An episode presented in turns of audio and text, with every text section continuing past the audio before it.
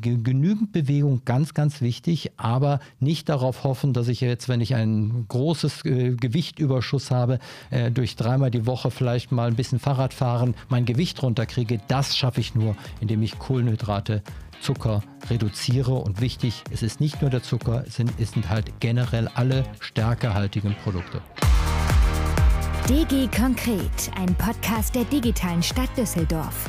Bei Themen der Digitalisierung, Zukunftsfähigkeit und Nachhaltigkeit gehen wir in die Tiefe.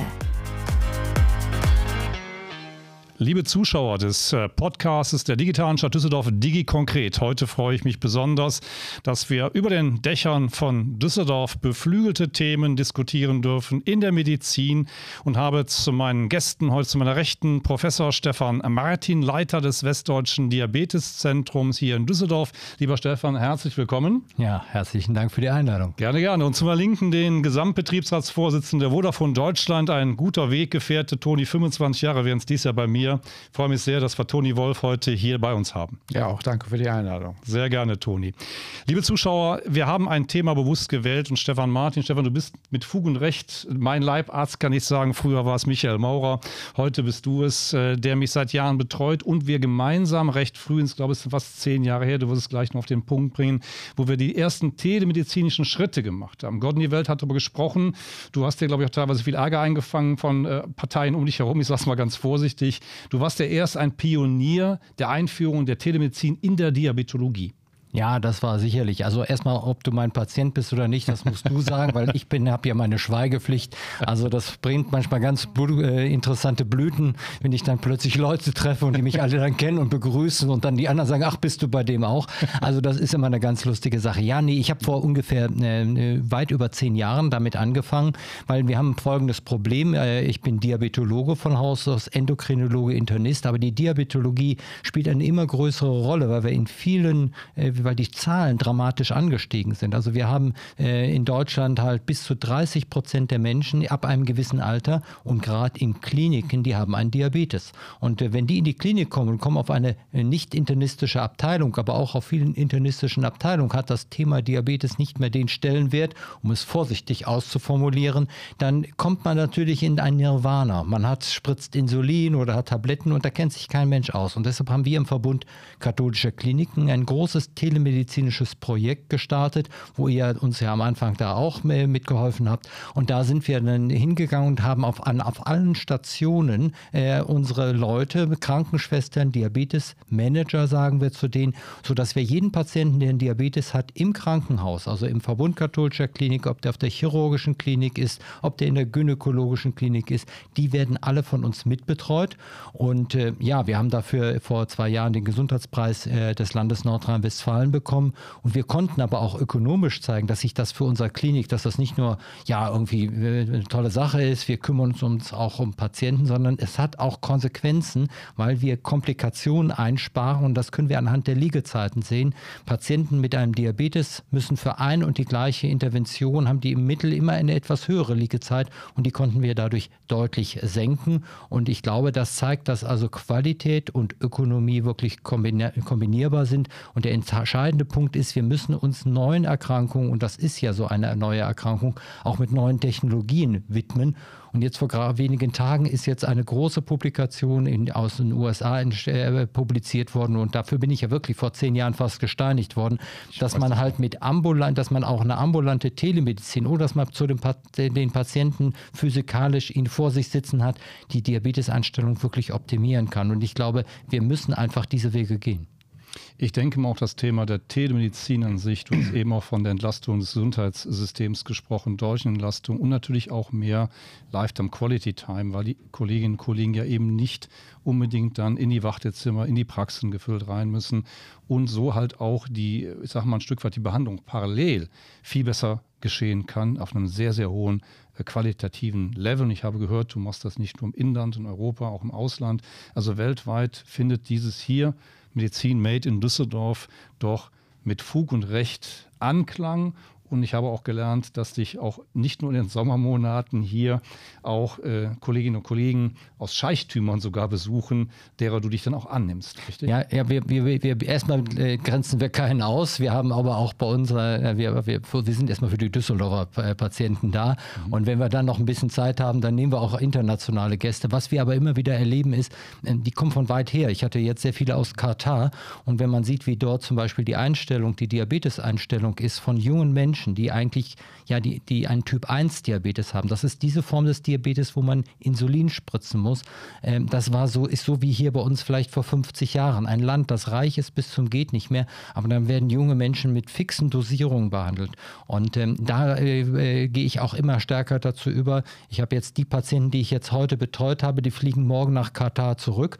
Ja, alle haben gesagt bekommen, dass wenn sie jetzt, im, äh, dass sie jetzt Ende des Jahres auf alle Fälle die deutsche Fahne wehen müssen und für die deutsche Mannschaft äh, werben müssen. Also das müssen sie mir alle versprechen. Und gleichzeitig biete ich ihnen an, dass sie mich dann, dass sie mir dann die Daten schicken und wir dann die Daten äh, äh, uns anschauen und ihm dann einen therapeutischen Vorschlag machen, den zu adaptieren. Aber es gibt auch Patienten, ich betreue auch in China äh, Patienten, die schicken mir dann ihre Daten. Ich brauche aber dann verlässliche Daten. Das ist manchmal so ein bisschen das Problem. Man muss halt bestimmte Daten haben und die kann man dann, äh, dann kann man einen therapeutischen Vorschlag geben. Und wir versuchen da auch Kooperation einzubauen, dass quasi vor Ort in den einzelnen Ländern äh, Ärzte sind, die bestimmte Untersuchungen gut machen können, aber keine Ahnung von Diabetes haben. Und wir kriegen die Daten und sagen dann, wie die Patienten behandelt werden müssen. Und das ist natürlich auch wieder etwas, was nicht so ganz einfach ist. Aber ich weiß ja, dass Widerstände immer nur dazu da sind, zu, über, zu überwinden. Und wir haben ja natürlich ein viel größeres Problem in, im Moment. Und äh, du sprachst es ja gerade an. Wir haben ja jetzt äh, sehr viele Leute, die ja im Lockdown waren. Wir haben ja da die Situation gehabt, dass wir in dieser Zeit plötzlich ja keiner mehr in die Praxen gegangen ist. Die Diabeteseinstellung ist völlig daneben gegangen, weil die Leute gar nicht mehr, die haben gar nicht mehr ihre Routineuntersuchung gemacht und die Menschen haben Gewicht zugenommen. Und ähm, dadurch sind die Zahlen für die andere Form des Diabetes, also das eine, was ich gerade von Katar sagte, was wir ja auch in Deutschland haben, ungefähr 10 Prozent derer, die einen Diabetes haben, denen fehlt Insulin. Und dann haben wir eine zweite Gruppe, die hat zu viel Insulin. Und diese Gruppe, die entwickelt eine andere Form des Diabetes und die sind meistens massiv übergewichtig. Und den Menschen kann man natürlich auch durch Telemedizin helfen. Schönes Stichwort. Und wir haben ja jetzt, und deswegen hatte ich mit Toni, wir, Toni, wir treffen uns Abend an, beim Café mal kurz, tauschen uns aus. Wir haben über das Thema, weil ich dafür noch brenne, vorher gebrannt habe, auch immer schon drüber gesprochen. Du sagtest direkt, Stefan, super Idee und äh, hast auch zugehört und hast auch eigene Erfahrungen gemacht. Und ich wäre dir dankbar, als ich dich dann gefragt habe, ist schon ein bisschen her, hast gesagt, Stefan, bin ich sofort dabei bei so einem Podcast bei euch. Äh, schilder doch mal unseren Zuschauern und Zuhörern deine Erfahrung von dem, was Stefan so schön skizziert hat hier. Ja, also Danke, Stefan. Also ich darf mich auch outen als Patient von Professor Martin seit also knapp, zweit. zu zweit. äh, seit äh, knapp drei Jahren. Bin damals äh, bei einer Routineuntersuchung hier im Betriebsarztzentrum darauf aufmerksam gemacht worden, dass ich einen extrem hohen Blutzuckerspiegel habe. Mhm. Der irgendwie doppelt so hoch war wie über einen Grenzwert. Da ich ein gutes Gedächtnis habe, weiß ich den Wert noch. Der war bei 13,6. Und hatte dann zwei Tage später eben über, über die Terminierung unseres Betriebsarztzentrums einen Termin bei Professor Martin. Mhm. Bin dann gründlich untersucht worden, äh, wirklich sehr, sehr äh, gründlich und äh, musste dann auch, das war die Empfehlung, erstmal für vier Wochen Insulin nehmen. Gleichzeitig hat mir Professor Martin den Freestyle Libre empfohlen, der eben permanent äh, den Blutzuckerspiegel misst und auch die Daten überträgt übers Handy äh, an den Professor Martin, der mir dann auch Empfehlungen aussprechen konnte, eben über die Dosierung und äh, gleichzeitig aber auch den Rat gegeben hat, äh, abzunehmen. Gut, ich, ich war jetzt, ich fühlte mich nicht ganz so schwer mit 88 Kilo bei 1,82, aber es war, war, war, war doch irgendwie ein bisschen zu viel. Mhm. Äh, habe dann auch eine Ernährungsberatung bekommen, die auch digital überwacht worden ist, also auch da einen permanenten Datenaustausch und über die Umstellung der Ernährung haben wir es geschafft oder habe ich es äh, schaffen können, innerhalb von vier Wochen vom Insulin wegzukommen und rein den Blutzuckerspiegel über die Ernährung zu steuern. Und äh, das finde ich toll und bleibe auch sehr konsequent dabei. Das ist ja auch genau so ein Thema, dieses Konsequente und manche empfinden ja auch eine solche, du hast Überwachung gesagt oder Informationsweitergabe mhm. äh, als störend und man kann vielleicht nicht mehr wie früher Lieschen Müller dann im Kaffeekränzchen ne, den Insulinwert von Moins am Nachmittag haben wir einen Schwarzwälder Kirsch gegessen. Also die Interpolationen sind ja auch weg und vielleicht magst du auch unseren Zuschauern noch mal kurz erklären, nicht jeder kennt den tollen Frieser Liebe, das ist ja quasi eine Art, äh, wie soll man sagen, du kannst besser eine Art Chip, ein kleiner. Ne? Das ist ein kleiner Chip mit einer, mit einer sehr, sehr dünnen Nadel, ja. den man sich äh, in den, an den Arm äh, heften kann. Der hält ungefähr zwei Wochen, nee, nicht mhm. ungefähr, der hält genau zwei Wochen. Ja. Man kann auch 30 Minuten damit schwimmen gehen, also man kann okay. auch baden und schwimmen gehen damit. Und jetzt dieser Freestyle Libre 3, der übermittelt permanent, also auch im Schlaf, die äh, Blutzuckerwerte ans Handy. Ah ja, das und heißt, du hast dein Handy dann per Bluetooth connected? Ist oder? per Bluetooth hm? connected. Okay. Gibt auch Warnhinweise, wenn die hm. äh, Zuckerwerte eben hier außerhalb der Toleranz äh, mhm. sind, also auch im Schlaf einen wecken würde, wenn man mal Unterzucker hat mhm. oder so. Ja. Ist bei mir nicht der Fall. Und, mhm. und durch diese permanente quasi Übertragung ans Handy brauche ich mhm. einmal nicht mehr, also in den Finger zu picken, was, was mir schwerfällt. Äh, mir auch, Libot. Und, und äh, weiß aber auch dadurch, welche Nahrungsmittel wie auf meinen Körper wirken. Mhm. Wenn ich also weiß, ungefähr eine Stunde, anderthalb Stunden später äh, machen sich die, die Werte bemerkbar durch die Nahrungsaufnahme, dann kann ich in etwa auch mit Hilfe von Professor Martin sagen, welches Lebensmittel wirkt genau wie auf meinen Körper. Und mit diesem Wissen und mit diesem Wissensaustausch, Datenaustausch, war ich in der Lage, einmal ohne zu hungern 10 Kilo abzunehmen dauerhaft. Also ich habe nie Hunger leiden müssen. Ich habe nur die Ernährung mal komplett umgestellt. Jetzt bist du ja sehr wahrscheinlich genau wie ich. Man geht hier in die Kantine, man isst mal was Süßes damit. Nee, esse ich nicht. Sehr gut. Machst du nicht mehr? Hast du vorher gemacht? Oder? Äh, ja, Süßes in, in, in Maßen. Ich habe gerne Nougat gegessen und am Wochenende Kuchen natürlich. Ja. Äh, das habe ich umgestellt. Schokolade gibt es mit 80 Prozent Kakao. Und wenn man, wenn man sich das mal anschaut, also eine Tafel Schokolade, die normal ist, die hat ungefähr 55 Gramm Zucker auf 100 Gramm. Wenn man eine bittere Schokolade nimmt mit einem Kakaoanteil von 88 äh, Prozent, dann hat die noch 7 Gramm Zucker. Und das sind, äh, das sind so Werte, mhm. entweder hat man die im Kopf oder man, man ruft sie eben digital auch ab beim mhm. Einkaufen. Das Einkaufen ist ein bisschen komplizierter geworden, das mhm. muss ich sagen. Aber irgendwann hat man das drin. Mhm. Also dieser Verzicht auf Zucker, mhm. ist ganz wichtig. Und darauf achten, äh, dass, äh, dass man beim Einkaufen auch merkt, in welchen Lebensmitteln ist genau wie viel Zucker. Das unterschätzt man absolut. Das war also für mich neu. Oder auch die Erkenntnis, dass, dass ein äh, Glas frisch gepresster Orangensaft, habe ich früher für sehr gesund empfunden, dass der eigentlich den Tagesbedarf an Zucker äh, enthält. Also ein Glas Orangensaft, Tagesbedarf an Zucker. Das war für mich eine komplett neue Erkenntnis. Und äh, solche Erkenntnisse helfen eben mit diesen Themen umzugehen. Also digital unterstützt, ja. lebenswert, kolossal verändert, bewusst, ja. aber auch, du hast es gerade eben gesagt, ich kann sehr wohl ein Stück Schokolade, auch eine Tafel essen. Wenn ich dann höre von dir, in der normalen 51 Gramm Zucker, hier 7 Gramm bei einer Zartbitter, äh, sensationell. Du musst auf nichts verzichten. Nein, du überhaupt nicht. Also ich verzichte auch am Wochenende essen wir Kuchen. Ich ja. kann den wohl nicht mehr kaufen, den backen wir selber. Äh, wir, wir machen dann eben Kuchen ein bisschen anders, entweder mit einem Dinkel-Vollkornmehl, mhm. das, das eben auch anders, äh, anders äh, wirkt auf den Körper, als aber auch äh, andere Kuchen eben Verzicht ich esse gerne Käsekuchen. Früher, wenn man Käsekuchen gekauft hat, ich weiß es auswendig, der hat auf so einen Kuchen 350 Gramm Zucker. Wir nehmen heute 80 Gramm Zucker auf einen Kuchen. Der hat viel Quark, also Fettanteile, die helfen ja auch, äh, die Aufnahme des Blutzuckers zu verlangsamen. Und dann eine vernünftige Portion Sahne da drauf, das ist super. Das ist, oder Kuchen mit Mascarpone ist auch super. Oder Nuss- und Mandelkuchen ist auch super. Also ich muss auch nicht da kommen Kuchen. die italienischen Wurzeln jetzt gleich raus hier. ja, da, da, waren wir auch gerade im Urlaub ja. und, und, und auch, das muss ich sagen, ja. die, die, Feststellung, dass ich immer mit der mediterranen Küche mhm. noch weniger äh, äh, im Zucker gestiegen bin. Also wenn ich mich rein auf die mediterrane Küche konzentriert habe, äh, das, das äh, hat auch geholfen, da hatte ich immer noch einen etwas konstanteren Blutzuckerwert als jetzt hier. Vielleicht kann man ergänzen, also diese, dieses ganze Thema, also Tony Wolf ist also wirklich der ideale Multiplikator für uns. Und das ist ja eines der großen Probleme, dass wir selten multiplizieren können. Mhm. Und ähm, warum hat er denn die 10 Kilo ohne Hungern abgenommen? Das ist der entscheidende Faktor, weil er, er eigentlich, und äh, er hat also seinen Diabetes nicht nur gut im Griff, sondern hat ihn komplett besiegt. Das muss man dazu sagen, wenn ich das einfach so mal hier da eins in den Raum werfen darf. Und das haben wir immer wieder. Warum? Das Gewicht ist ein ganz entscheidender Faktor. Und was hat, Insu, was hat denn der Blutzucker und Insulin und äh, mit Gewicht zu tun? Also der Blutzucker löst Insulinproduktion aus. Und wenn man zu viel Insulin in seinem Körper produziert, Insulin hat eine zweite Wirkung. Es blockiert die Fettverbrennung und fördert die Fettablagerung.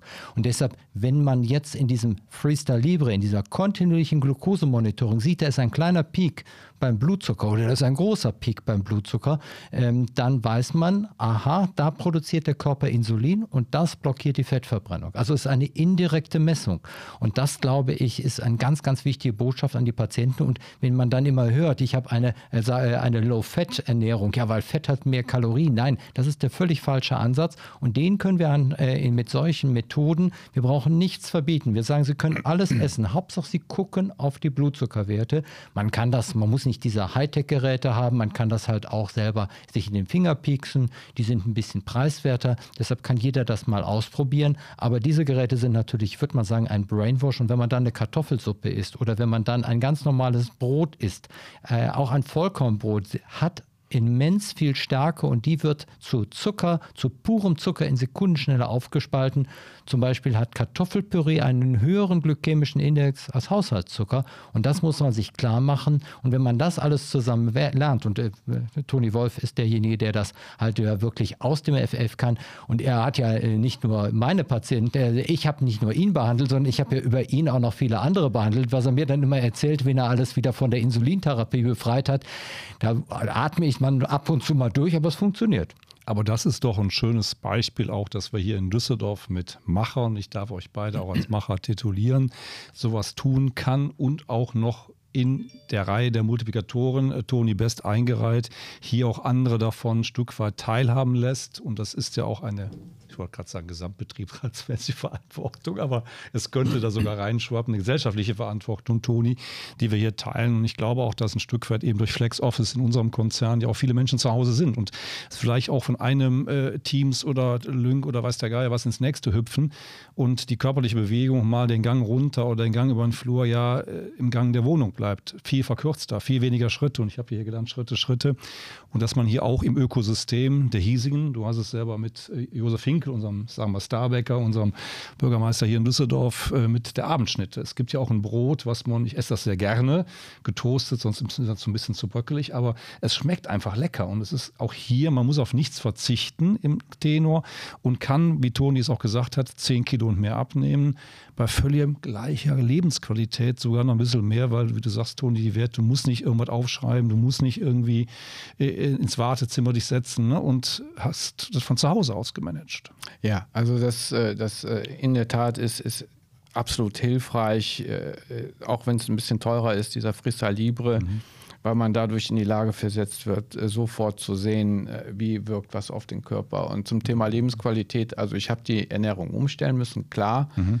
Ich habe früher gern Croissants gegessen, die lasse ich heute in Gänze weg. Brot mhm. ist auch fast weg, bis auf Eiweißbrot oder hin und wieder Dinkel. Aber es nimmt auch oder die Erkenntnis in der Gesellschaft zu, dass wir das umstellen müssen. Es gibt in Neapel, da waren wir jetzt im Urlaub, mhm. mittlerweile sogar einen Pizzabäcker, der sich darauf spezialisiert hat, äh, eine, eine Pizza herzustellen mit einem Teig, der den Blutzuckerwert nicht erhöht, weil er in Italien ist, ist mittlerweile auch dieses Diabetesproblem angekommen, durch sehr viel Nutella wahrscheinlich. Und die machen sich da schon auch Gedanken, wie kann man Ernährung äh, so verändern oder beziehungsweise Bewusstsein für Ernährung so verändern, dass, äh, dass bei einer vernünftigen Lebensqualität man trotzdem gesund bleiben kann. Ja, aber ich glaube, das ist das große Problem, was wir hier auch haben. Italien hat ja auch einen Lockdown hinter sich. Ja. Und wir wissen aus vielen Ländern, bei uns gibt es keine guten Daten, äh, aber es, wir wissen aus Ländern, dass äh, ungefähr fünf bis acht Kilo Gewichtszunahme im Lockdown war. Und wir erleben jetzt, dass wir in ganz, ganz vielen Bereichen halt die Zahlen wirklich explodieren äh, mhm. an Übergewicht. Und äh, äh, nicht nur Übergewicht, sondern auch Diabetes, das folgt ja daraus. Je mehr Gewicht ich habe, umso höher ist die Rate an Übergewicht. Und da müssen wir, glaube ich, jetzt in der nächsten Zeit eine ganze Menge machen. Und ich glaube, ein, ein Projekt, was im Moment jetzt bei uns ansteht, ein digitales Projekt. Äh, Toni Wolf war für uns Multiplikator. Ich betreue Patienten, aber wir müssen viel intensiver das machen. Und wir haben jetzt ein digitales Projekt gestartet, wo wir diese Informationen als Kurzvideos schicken. Äh, und dass die Patienten dann diese Informationen dann selber sich durchgehen. Sie können dann einen Co mit einem Coach bestimmte Dinge besprechen, können ihre, ihr Essen fotografieren, schicken uns dann die Daten. Und dieses Projekt wird dann äh, im nächsten Jahr äh, groß starten, weil damit können wir dann wirklich Multiplikatoren werden. Also da kann ich mit all diesen ganzen Videos dann wirklich so viele Menschen betreuen, da was ich sonst nicht schaffen kann. wir haben auch ein Buch darüber geschrieben, wie Insulin uns alle dick oder schlank macht, aber es lesen heutzutage nur noch ein kleiner Teil der Menschen. Und ich glaube, wir müssen auf diese Stufe gehen, weil viele Menschen haben ja zum Beispiel, ähm, äh, wenn die irgendwas renovieren, da gucken sie im YouTube, wie sie das machen.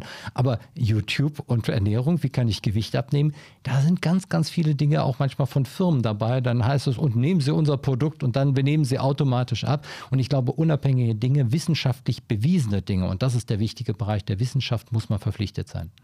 Aber Thomas hat es eben auch gesagt, eben dieses wieder selber machen. Du hast eben gesagt, wir backen Brot selber. Das haben wir alles verlernt. Heute ist es einfach, irgendwo in den Store zu gehen. Man guckt ja auch nicht auf die Inhaltsstoffe. Du hast selber gesagt, einkaufen wird schwieriger.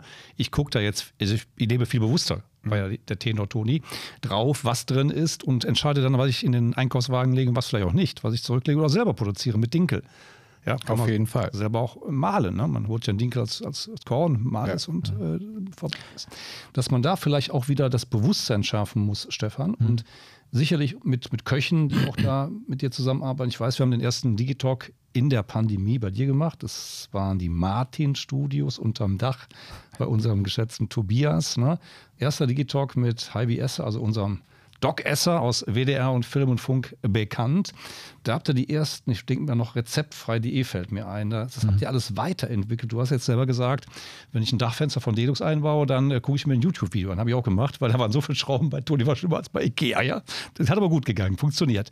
Aber hier wird ja recht einfach erklärt. Das heißt, die Take-Rate bei Kurzbild mit Ton ist, glaube ich, höher als ein Buch zu lesen, oder? Ja, ist auf alle Fälle. Und ich glaube, wir müssen auch diese Wege neu mhm. entwickeln.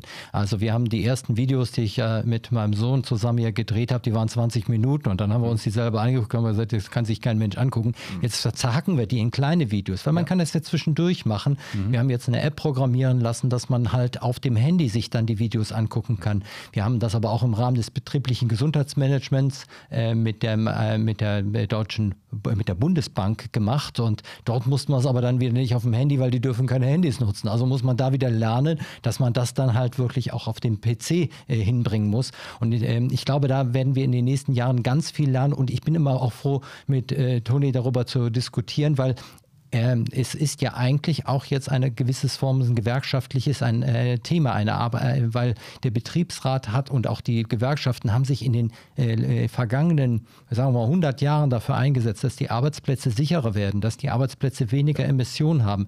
Wir haben aber jetzt neue Arbeitsplätze. Es geht jetzt nicht um Rücken äh, äh, oder das sind alles Themen, die kann man auch noch machen. Aber was haben wir jetzt durch die Pandemie? Wir haben Home-Arbeitsplätze, die Leute bewegen sich weniger und sie sind näher am Kühlschrank. Der gefüllt ist. Und damit kommen wir in eine Situation, dass man, ja, ich habe jetzt gerade eine Arbeit gelesen, dass die Menschen circa 15 Stunden am Tag essen.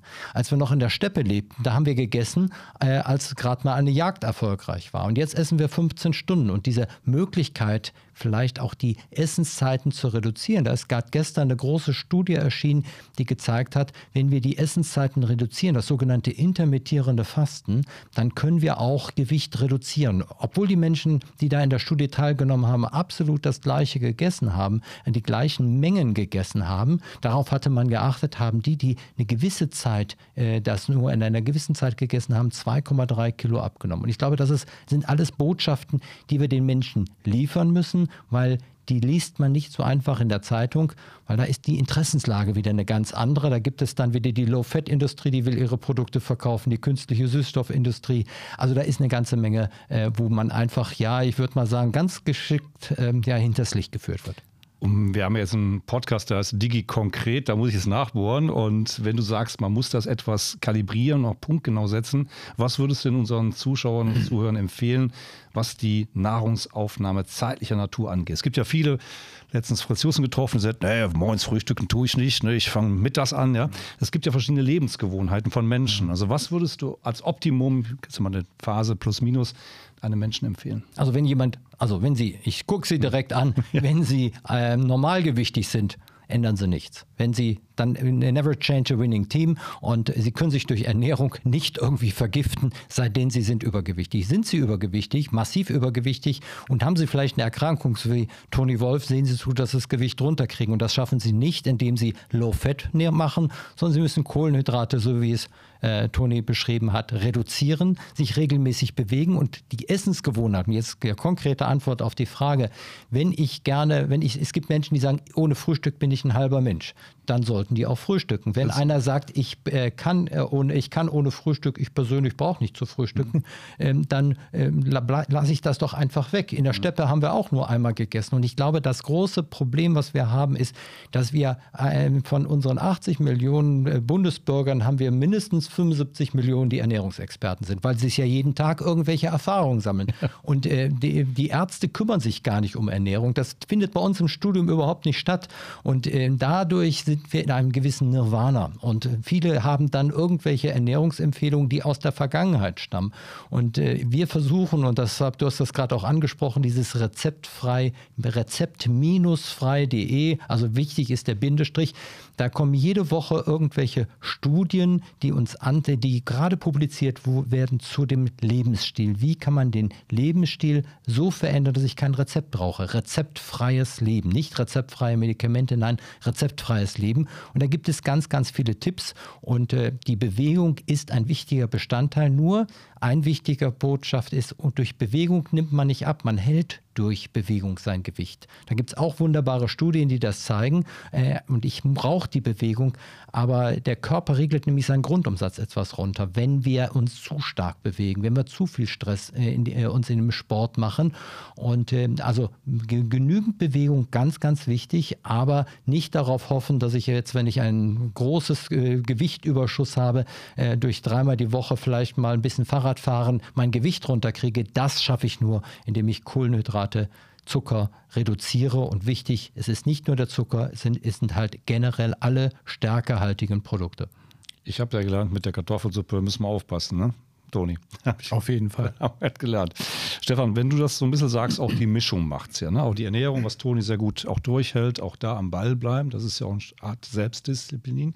Die richtigen äh, Präparate, wollte ich gerade sagen, richtige Stoffe einkaufen, ist ein anderes Thema. Das Thema Sport. Manche sagen, da scheiden sich auch Geister alle zwei Tage ne? oder jeden zweiten Tag wegen Muskeln etc. Äh, was würdest du denn da empfehlen, auch als Optimum? Wir hatten mal eine Schritte-Challenge, die durfte ich auch mit dir machen. Da haben wir den Rheinturm hier blau mhm. erstrahlen lassen am Weltdiabetestag. Du erinnerst dich, ne, mit mhm. der digitalen Stadt.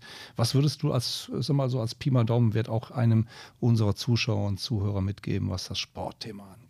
Also wenn jemand nie gerne Sport gemacht hat, dann sollte er seine, sollte keinen Sport machen, sondern Bewegung, weil den mhm. verschrecke ich nur mit dem Wort Sport. Mhm. Äh, wenn ich jetzt mich, äh, also da würde ich sagen, man sollte am Tag sicherlich so versuchen, eine halbe Stunde Bewegung reinzubringen. Es gibt jetzt auch wieder eine ganz aktuelle Arbeit, man muss mal fragen, für was Sport? Wenn ich mhm. jetzt meine kardiovaskuläre, also wenn ich jetzt halt mein Herzinfarkt und Schlaganfallrisiko senken will, dann reichen manchmal schon so eine halbe Stunde Bewegung am Tag. Schon ganz wenig reicht. Nur das schaffen ja viele Menschen gar nicht. Aber wie ähm, Laufen, Fahrradfahren, Das ist das, Schwimmen. was Spaß macht, eine Ausdauersport. Mhm. Wenn einer gerne bestimmte Sportarten macht, äh, egal was, er muss immer nur wissen. Äh, er muss das machen, was er auch, was ihm Spaß macht. Sonst bringt es nichts. Also wenn ich einem jetzt empfehle, joggen Sie, ich habe beim Joggen natürlich in einer kurzer Zeit sehr, sehr viel Energie, die ich verliere. Ich persönlich fahre gern Fahrrad. Ich fahre alles mit dem Fahrrad. Ich bin auch hierher mit dem Fahrrad gekommen. Ähm, also ähm, ich sage immer, ich, äh, bin, ich bin so häufig von der Rheinbahn äh, angefahren worden, dass ich lieber jetzt mit dem Fahrrad fahre und ich habe eine rheinbahnfreie Strecke. Das klappt immer super.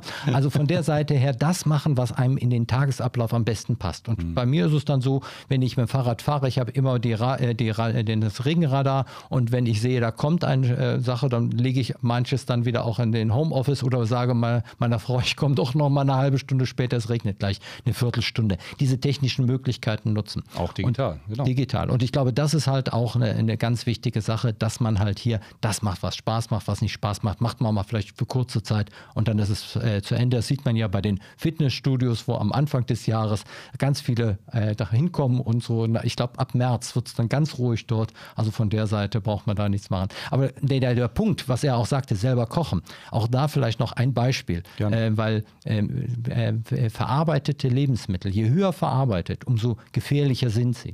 Äh, und ähm, das ist im Endeffekt etwas, wo ich auch vorwarne. Wenn Sie etwa, wenn man etwas kauft, was irgendwie haltbar gemacht ist, da sind alle möglichen E-Substanzen drin, da sind Emulgatoren drin und wir wissen, dass auch die und künstliche Süßstoffe, damit ja die Kalorien nicht reinkommen. Und wenn man das aufnimmt, dann was, was da im Körper passiert, weiß man nicht. Man weiß nur, dass die höher verarbeitet, umso höher ist das Risiko, äh, einen Herzinfarkt zu bekommen, ein dick zu werden. Und deshalb sage ich immer wieder, weil ich sage, ähm, man sollte da wirklich vorsichtig sein, was man da isst. Also so vegane Würstchen, da sage ich immer ganz locker, das ist fraktionierter Suizid. Da sollte man wirklich die Finger von lassen. Am besten äh, Dinge selber zubereiten. Und wenn man vegan isst, dann sollte man sich vegane ursprüngliche Produkte kaufen. Dann sollte man sich das Gemüse kaufen und damit dann äh, arbeiten, mit Ölen arbeiten, aber nicht dann irgendwie den Weg gehen im Supermarkt und irgendwie gucken, wo ist die vegane Theke. Da würde ich eigentlich äh, 90 Prozent der Produkte Produkte eher äh, für schlecht empfinden. Man hat ja gerade in der Presse gelesen, ein durchaus bedeutender amerikanischer Eishersteller hat sein Eis zurückgepfiffen, weil da krebserregende Stoffe drin sind. Auch hier höchst haltbar gemacht, sicherlich. Mhm. Ne? Schöne, spannende Kochshow, die wir vielleicht bei der digitalen Stadt Düsseldorf machen sollen. Wir laden so ein paar Köche, wir haben hier lokal Sebastian Lege, mhm. äh, Doc Esser mal dazu ein, Toni, wir zwei assistieren. Das wäre doch eine tolle Geschichte, ja. würde sich ja unsere ja. Kantinenraum unten hervorragend zu anbieten. Toni, jetzt hast du ja, du stehst ja auch vielen Menschen hier vor. 16.000 Mitarbeiter hat der Konzern Vodafone, ja. du bist der Gesamtbetriebsratsvorsitzende. Was ähm, würdest du, und denk mal so der eine oder andere Kollege, der unseren sieht und hört diese Sendung, andere Konzerne, wir sind Deutschlands größtes ETK-Netzwerk natürlich auch in deren Mitarbeiter. Was würdest du empfehlen, auch Menschen, Kolleginnen und Kollegen in diesem jetzt gerade skizzierten Umfeld von Stefan Martin? Was würde ich empfehlen? Mhm. Also äh, zum einen haben wir eine Kantine, die, die schon, ich muss sagen, doch gesund auch kocht, auch, auch viel Gemüsesalat anbietet. Also auch mhm. in der Kantine hier kann man sich gesund ernähren. Das mhm. ist, ist auf jeden Fall hilfreich. Äh, Im Homeoffice, das, das muss man sagen, das, wir haben ja eine tolle Homeoffice-Regelung, die, die lässt eben bis zu 100 Prozent Homeoffice zu. Mhm. Bewegung und Sport. Also ich selber fahre jeden Tag entweder 30 Minuten mit dem Heimtrainer wow. oder eine Stunde äh, draußen, wenn das Wetter es zu und die Zeit es zulassen. Aber selbst wenn ich abends spät nach Hause komme, setze ich mich um 22 Uhr auf den Heimtrainer und, und fahre also mindestens 12 Kilometer und mache eine Viertelstunde Gymnastik. Das mache ich täglich. Und, wow. und, und auch da auf diese Bewegung achten. Dann sind wir auch mit dem Betriebsarztzentrum im Austausch, ob wir ja nicht auch eine, über eine Gesundheits-App genau solche Hinweise geben können. Das, da sind wir ja im Gespräch. Und das sind die Dinge, die ich jetzt empfehlen könnte an der Stelle.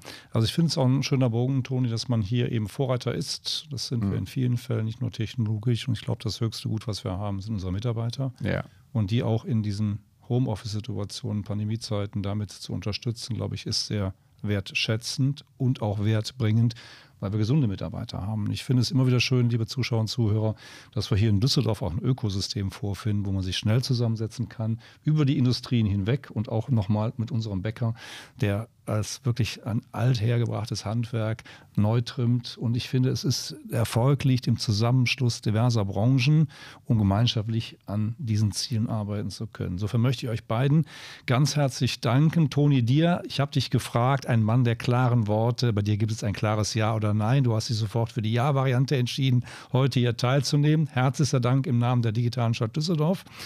Lieber Stefan, auch da, du bist äh, letztendlich unser, ich darf fast sagen, Haus- und Hofarzt bei der digitalen Stadt Düsseldorf, du weißt, und mein Leibarzt und Tonis, äh, wir sind bei der Patienten. Das ist schön, dass man hier so offen und transparent auch, ne, Toni, mal darstellen kann, dass sowas hilft. Und Digitalisierung ist keine Verteuflung, sondern soll uns mehr Lebensqualität geben. Ich glaube auch an Betracht der immer weiteren ja, engen Korridore im Gesundheitswesen, es wird ja nicht besser, Stefan, ist das, glaube ich, der richtige Weg. Ja, ich glaube, ähm, vielleicht auch nochmal an alle, die ja Arbeitgeber sind, die jetzt bei der digitalen Stadt. Wir haben also jetzt mal eine Umfrage gemacht mit der IHK Düsseldorf in Kooperation mit der IHK Köln und haben mal gefragt, was bieten sie an? Da waren ganz viele Rückenkurse und so, mhm. vielleicht irgendwas Psyche. Mhm. Und äh, dann haben wir uns mal in die Literatur vertieft und haben geguckt, was bringt das? Und da, da gibt es kaum Sachen, die wirklich, ähm, ja, die sich langfristig auswirken oder auch die Krankheitstage reduzieren. Es gibt zwei Dinge, die die Krankheitstage reduzieren. Das ist ein Projekt zur Raucherentwöhnung, weil das ist halt das Allerwichtigste. Wenn ich einen Mitarbeiter habe, der noch drei Jahre bei mir ist, dann äh, kann ich durch eine Raucherentwöhnung und der ist Raucher, äh, ihm viel, also ihm wirklich Gesundheit geben. Und die zweite Sache ist halt Gewichtsreduktion. Mhm. Und äh, Gewichtsreduktion spart, wir wissen aus Studien aus den USA, dass jeder fünf Dollar, die investiert sind, ein Re äh, Return of Investment für die Firma von 25 gibt. Das heißt, man, äh, und das sind aber keine Dinge, die man sofort sieht, sondern Gewichtsabnahme, wenn man mal überlegt, 10 Kilo Gewichtsabnahme, das muss man einfach plastisch darstellen. Das sind 40 äh, Päckchen Butter. Und wenn man die 40 Päckchen Butter jeden Tag mit sich herumschleppen würde, würde man es als, äh, ja, wenn man den Rucksack bekäme und man sollte das mal irgendwo hinschleppen, dann würde man das als unmenschlich betrachten. Aber der Körper dankt einem, indem man nicht nur Diabetes, nicht nur Bluthochdruck, wir haben Fette, wir haben, wir wissen halt auch, dass Krebserkrankungen je mit Übergewicht zunehmen. Gelenk. Äh, Gelenkerkrankungen. Die Gelenke sind nicht für 100 Kilo ausgelegt oder 120 oder 140. Und ähm, äh, irgendwann gehen die kaputt. Und ich glaube, die Konsequenzen aus Übergewicht äh, und Fettsucht, die wir in den nächsten Jahren durch die Corona-Krise tragen müssen, die sind um ein Vielfaches von dem, was wir jetzt ausgegeben haben. Das waren Peanuts Peanuts im Vergleich zu dem, was auf uns zukommt, weil wer fünf Kilo mit 30 Jahren zugenommen hat, der nimmt die nicht so einfach ab. Und das muss man, da muss man kämpfen. Das ist ein täglicher Kampf und ich fand das sehr, sehr gut. Es ist nicht mal eben abnehmen, sondern es ist eine dauerhafte Lebensumstellung. Und das müssen wir klar machen. Und alle, die irgendwas suggerieren, die sollte man einfach abstrafen, indem man sagt, das gucke ich mir gar nicht an, weil es ist wichtig, es ist ein Kampf, es ist ein dauerhafter Kampf und irgendwann wird es normal. Und so nach drei Jahren, dann ist man vielleicht so über den Berg hinaus, dann sagt man, das ist ähnlich wie beim Rauchen. Wer drei Jahre nicht geraucht hat, der fängt auch nicht mehr an. Andere sprechen hier über Nachhaltigkeit. Hier wird sie gelebt. Ich danke Ihnen, euch beiden. Herzlichen Dank für das Interview. Lieben Dank an die Zuschauer fürs Zuschauen und Zuhören. Wir verabschieden uns hier aus der 18. Etage mit einem wunderbaren Blick über Düsseldorf. Einen schönen Abend. Tschüss. Tschüss.